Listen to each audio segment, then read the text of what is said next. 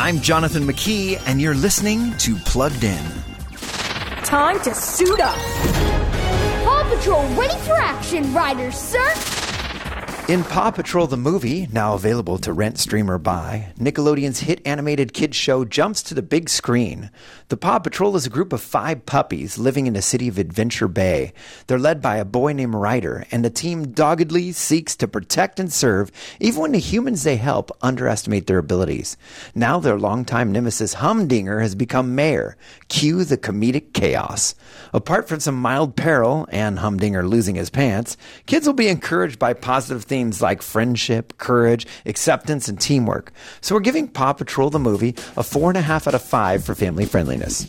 Read the full review at plugged in dot com slash radio, and be sure to follow us on Facebook and Instagram. I'm Jonathan McKee for Focus on the Family's Plugged In.